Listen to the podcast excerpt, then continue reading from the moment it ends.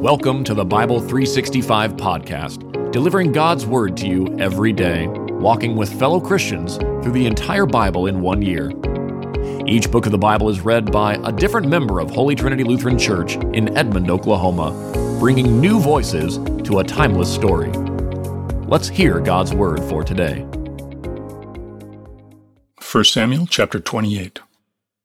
At that time, the Philistines gathered their military units into one army to fight against Israel. So Achish said to David, You know, of course, that you and your men must march out in the army with me.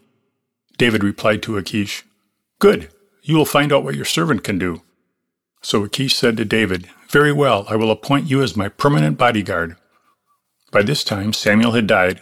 All Israel had mourned for him and buried him in Ramah, his city, and Saul had removed the mediums and spirits from the land. The Philistines gathered and camped at Shunem. So Saul gathered all Israel, and they camped at Gilboa. When Saul saw the Philistine camp, he was afraid, and his heart pounded.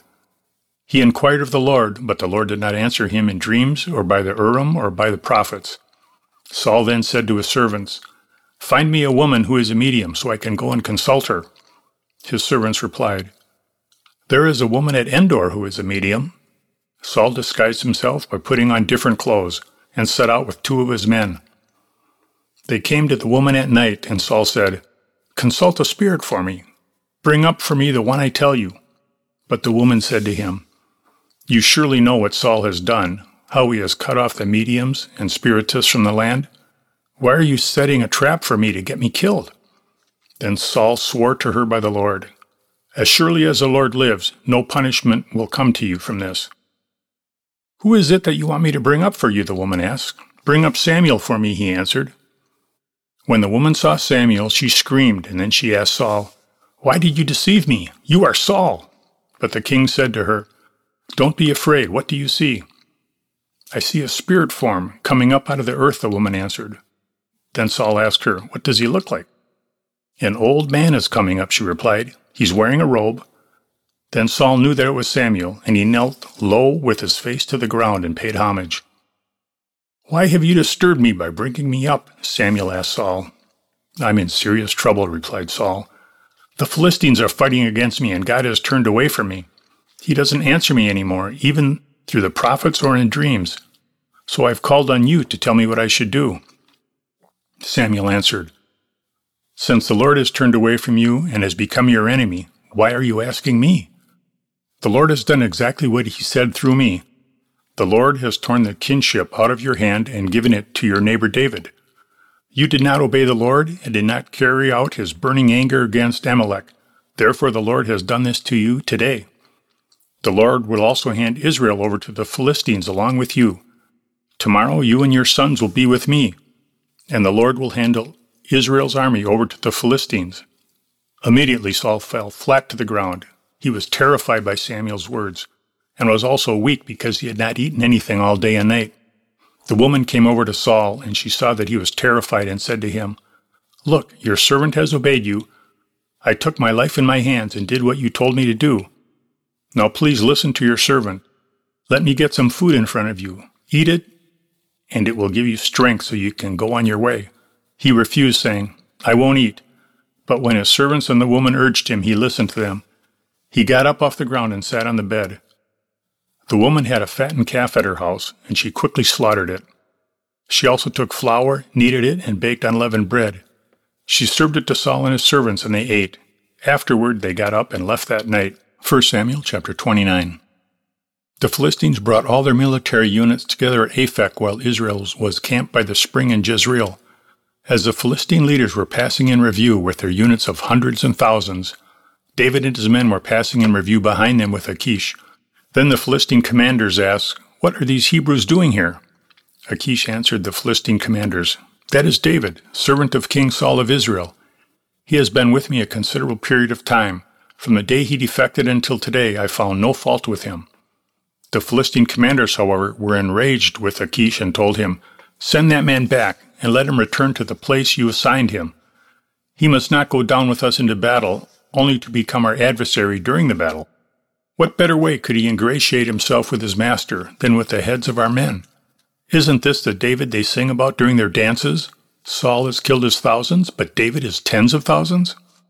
So Achish summoned David and told him, As the Lord lives, you are an honorable man.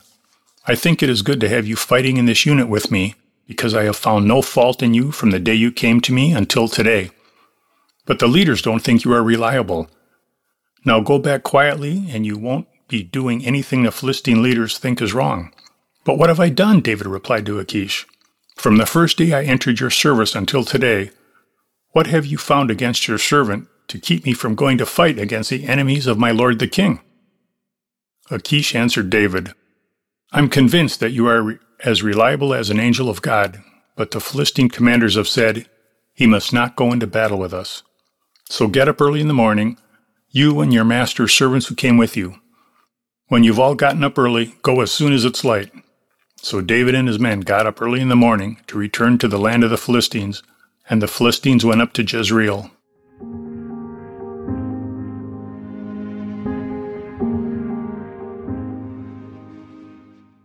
Matthew chapter 13, verses 1 through 32. On that day, Jesus went out of the house and was sitting by the sea. Such large crowds gathered around him that he got into a boat and sat down while the whole crowd stood on the shore. Then he told them many things in parables, saying, Consider the sower who went out to sow. As he sowed, some seed fell along the path, and the birds came and devoured them.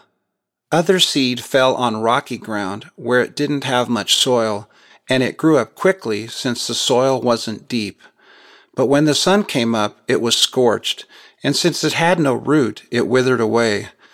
Other seed fell among thorns, and the thorns came up and choked it. Still other seed fell on good ground and produced fruit, some a hundred, some sixty, and some thirty times what was sown. Let anyone who has ears listen. Then the disciples came up and asked him, Why are you speaking to them in parables? He answered, Because the secrets of the kingdom of heaven have been given for you to know, but it has not been given to them.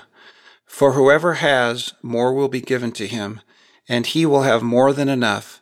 But whoever does not have, even what he has will be taken away from him. That is why I speak to them in parables, because looking they do not see, and hearing they do not listen or understand. Isaiah's prophecy is fulfilled in them, which says, You will listen and listen, but never understand. You will look and look, but never perceive. For this people's heart has grown callous, their ears are hard of hearing, and they have shut their eyes. Otherwise they might see with their eyes, and hear with their ears, and understand with their hearts, and turn back, and I would heal them. Blessed are your eyes because they do see, and your ears because they do hear. For truly I tell you, many prophets and righteous people long to see the things you see, but didn't see them to hear the things you hear, but didn't hear them. So listen to the parable of the sower. When anyone hears the word about the kingdom and doesn't understand it, the evil one comes and snatches away what was sown in his heart. This is the one sown along the path. And the one sown on rocky ground, this is one who hears the word and immediately receives it with joy. But he has no root and is short lived. When distress or persecution comes because of the word, immediately he falls away. Now the one sown among the thorns, this is one who hears the word, but the worries of this age and the deceitfulness of wealth choke the word, and it becomes unfruitful.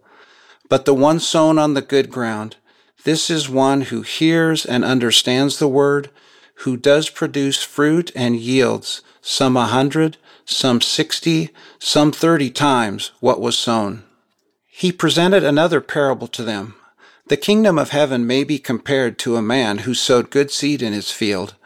But while people were sleeping, his enemy came, sowed weeds among the wheat, and left.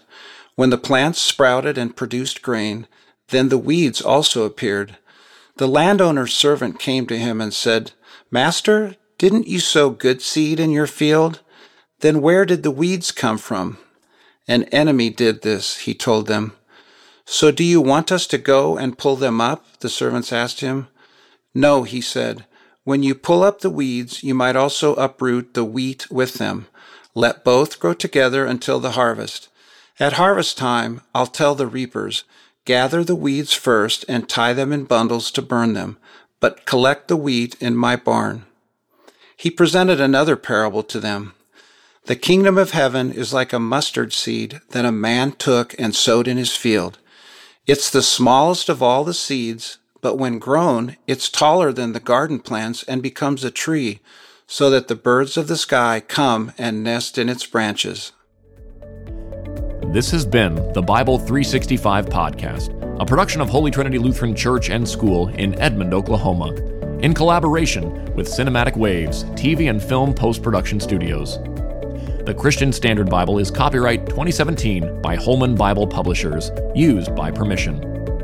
Having heard the word for today, may the same Holy Spirit who inspired Scripture now inspire faith in you to live each day as a disciple of Jesus Christ. Love God, love one another, and love your neighbor.